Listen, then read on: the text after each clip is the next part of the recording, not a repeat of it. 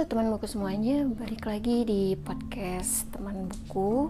Kali ini aku mau nge-review sebuah buku thriller yang sudah diterjemahkan oleh penerbit Haru yang judulnya itu The Murder of Shin Jin-soo. Pembunuhan di Villa Shin Jin-soo. Jadi buku ini tuh bercerita tentang para hmm, mahasiswa dan para anggota klubnya mengadakan sebuah acara di villa yang bernama Shinjinso.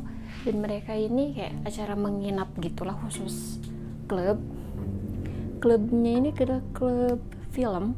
Dan mereka di sana mau bikin sebuah ya acara biasa lah kayak acara anggota klub gitu. Terus mereka juga bikin film juga. Jadi kayak syuting gitu. Syutingnya itu kalau nggak salah ya jadi dia kayak syuting uji nyali gitu deh. Karena di sana itu ada hotel terbengkalai juga. Nah kebetulan pada saat mereka itu syuting di hotel yang terbengkalai itu mereka tuh tiba-tiba ngedengar sebuah serbuan orang banyak banget. Dan ternyata orang-orang itu tuh kayak kelihatan kayak berdarah-darah tapi walaupun berdarah-darah terus kakinya patah-patah ya mereka tuh tetap jalan gitu. Jadi kayak mayat hidup. Dan dari situ ada salah satu temennya yang memang penggemar zombie. Dia langsung bilang itu kok kayak zombie. Dan mereka tuh dikepung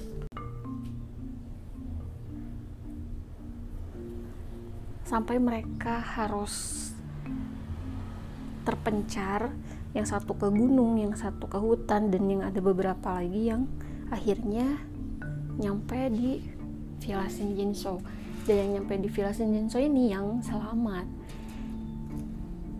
Nah apa sih hubungannya dengan murder at Shinjinso nah ini ini yang menariknya.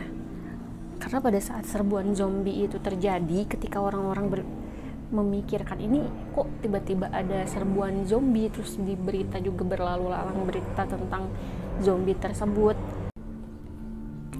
Yang sampai diberitakan kalau serbuan zombie ini adalah ulah teroris.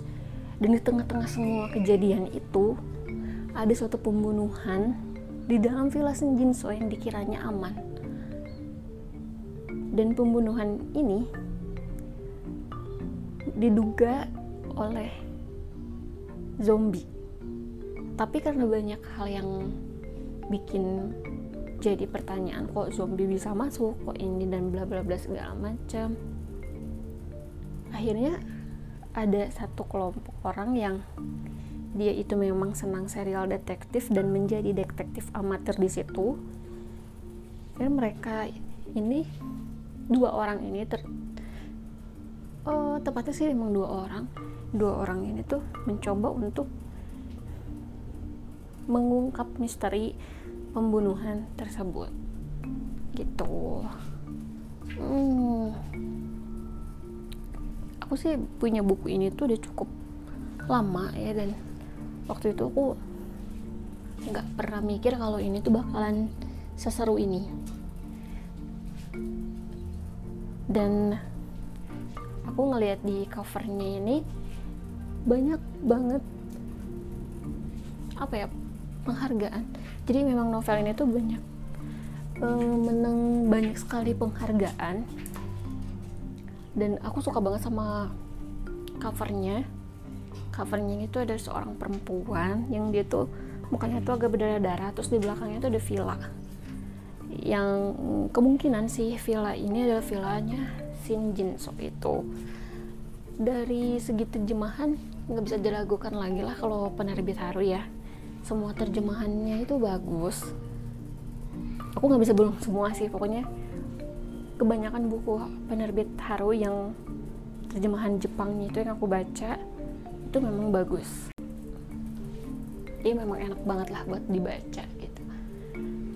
Dan konfliknya di sini juga menarik beda dari yang lain karena yang biasanya itu kan kalau sebuah novel tuh kalau udah uh, apa ya kalau udah ada problemnya di zombie ya udah gitu zombie jadi sampai akhir. Tapi kalau ini tuh udah di tengah-tengah zombie terus ada pembunuhan yang terjadi. Jadi kayak horornya ada thrillernya ada misterinya juga ada. Ini kalau para pencinta misteri sih aku rekomend banget sih ini novel ini. Recommended banget buat dibaca. Hmm, apa lagi yang bisa aku sampein ya? Oh iya tokoh-tokohnya karena saking banyaknya jadi bikin bingung. Mungkin memang uh, ini kali ya apa? Bukan kebiasaan jadi apa ya maksudnya ya? ciri khas novel Jepang itu memang hmm, apa ya tokohnya banyak.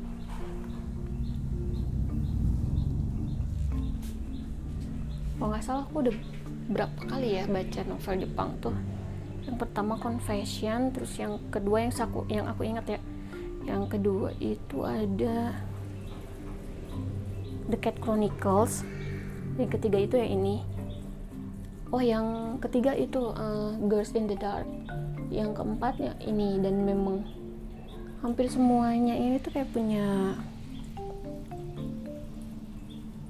tokoh yang banyak sekali sih. Walaupun sebenarnya tokoh utamanya tuh cuma satu atau dua orang tapi tokoh pendampingnya ini banyak banget dan memang walaupun dibilang tokoh pendamping tapi mereka ini punya perannya masing-masing gitu dan nggak bisa dikesampingkan gitu perannya nggak bisa nggak bisa dilupain karena ya mereka juga punya peran penting gitu di sini. Dan aku tuh sampai sempet apa ya terkecoh sama ceritanya. Awalnya aku kayak ke bawah alur gitu gitu loh. Kayak kata detektifnya sebenarnya aku sempat mikir kalau ini tuh ulah zombie. Tapi kalau dipikir lagi secara logika nggak mungkin zombie masuk dan bla bla bla bla. Ya juga ya aku bilang gitu.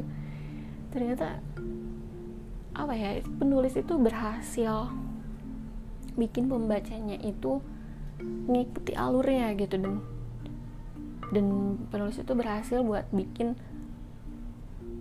uh, kita sebagai pembaca tuh nggak nggak bisa nebak akhir dari si cerita ini gitu akhir dari si novel ini dan nggak bisa nebak pelakunya siapa gitu nggak akan bisa nebak. Hmm, ya bener-bener rekomendasi banget lah buat yang suka misteri. Kayak paling kayak gitu aja. Review The Murder of Shinjinso kali ini.